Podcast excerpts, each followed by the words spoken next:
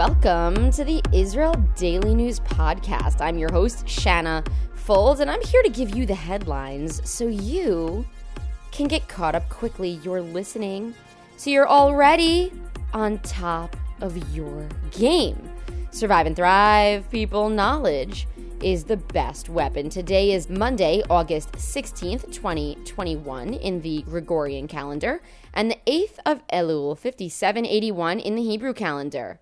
Tonight we have the Sunset Series with the Vice President of Hashomer HaChadash, or in English, the New Guardians. We're going to be talking about protecting Israeli farmland, forestry, and agriculture around the country. And there's definitely going to be a political element to it. So I think it's going to be a hot topic.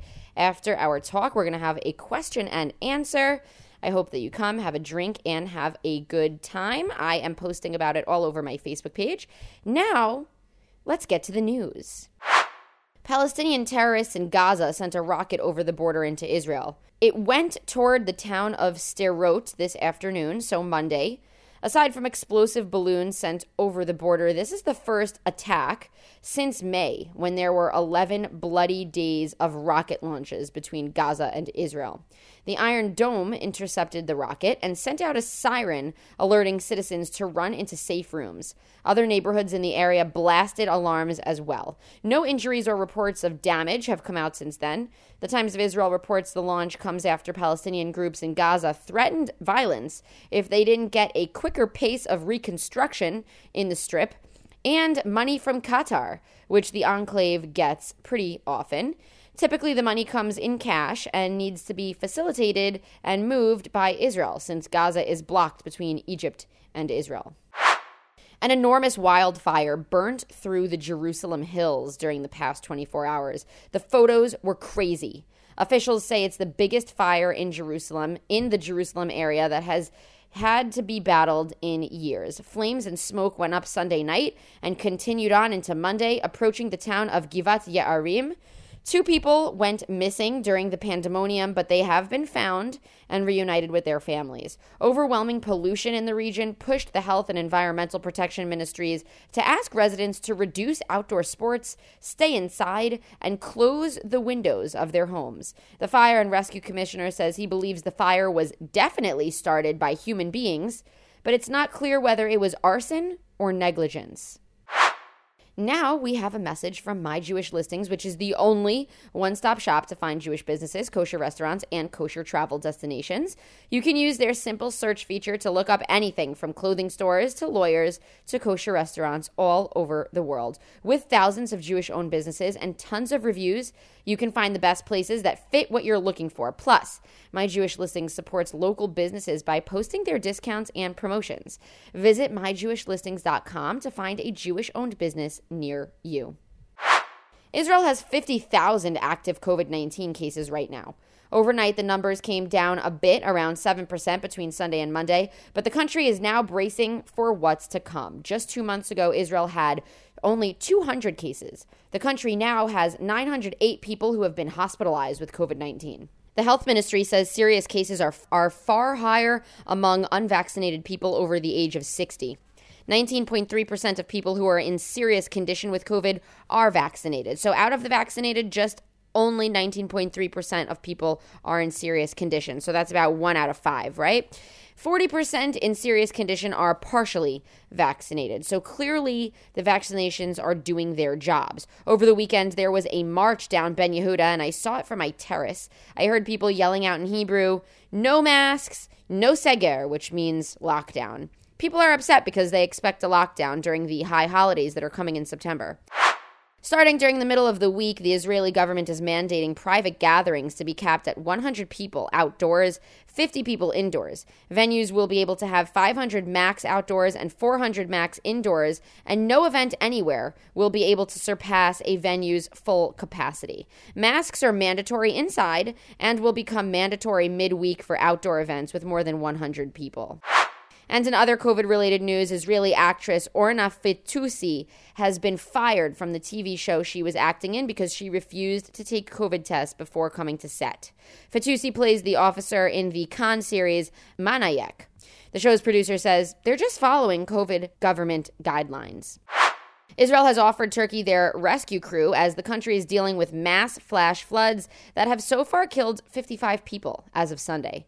Environmentalists say it's due to global warming. It's not sure if Israel, it's not sure yet if Turkey will accept the offer. All right. Well, that is it for today's show. Today is Monday, August 16th, 2021.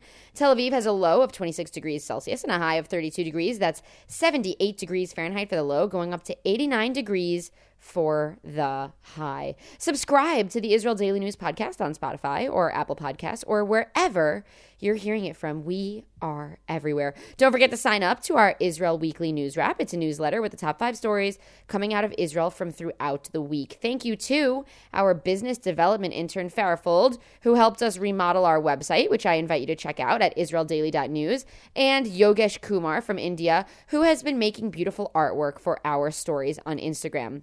Plus, of course, Michelle Milner for her social media work. I'll send you off today with Flying High by Erica Krall. Have a great and productive day and an excellent week.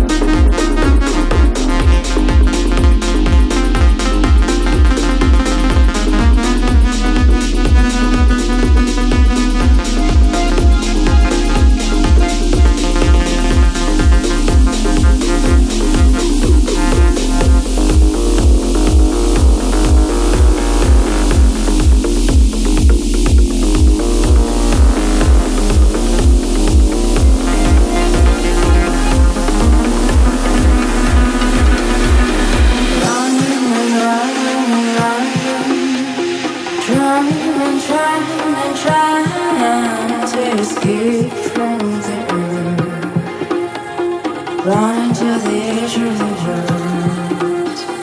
Birds flying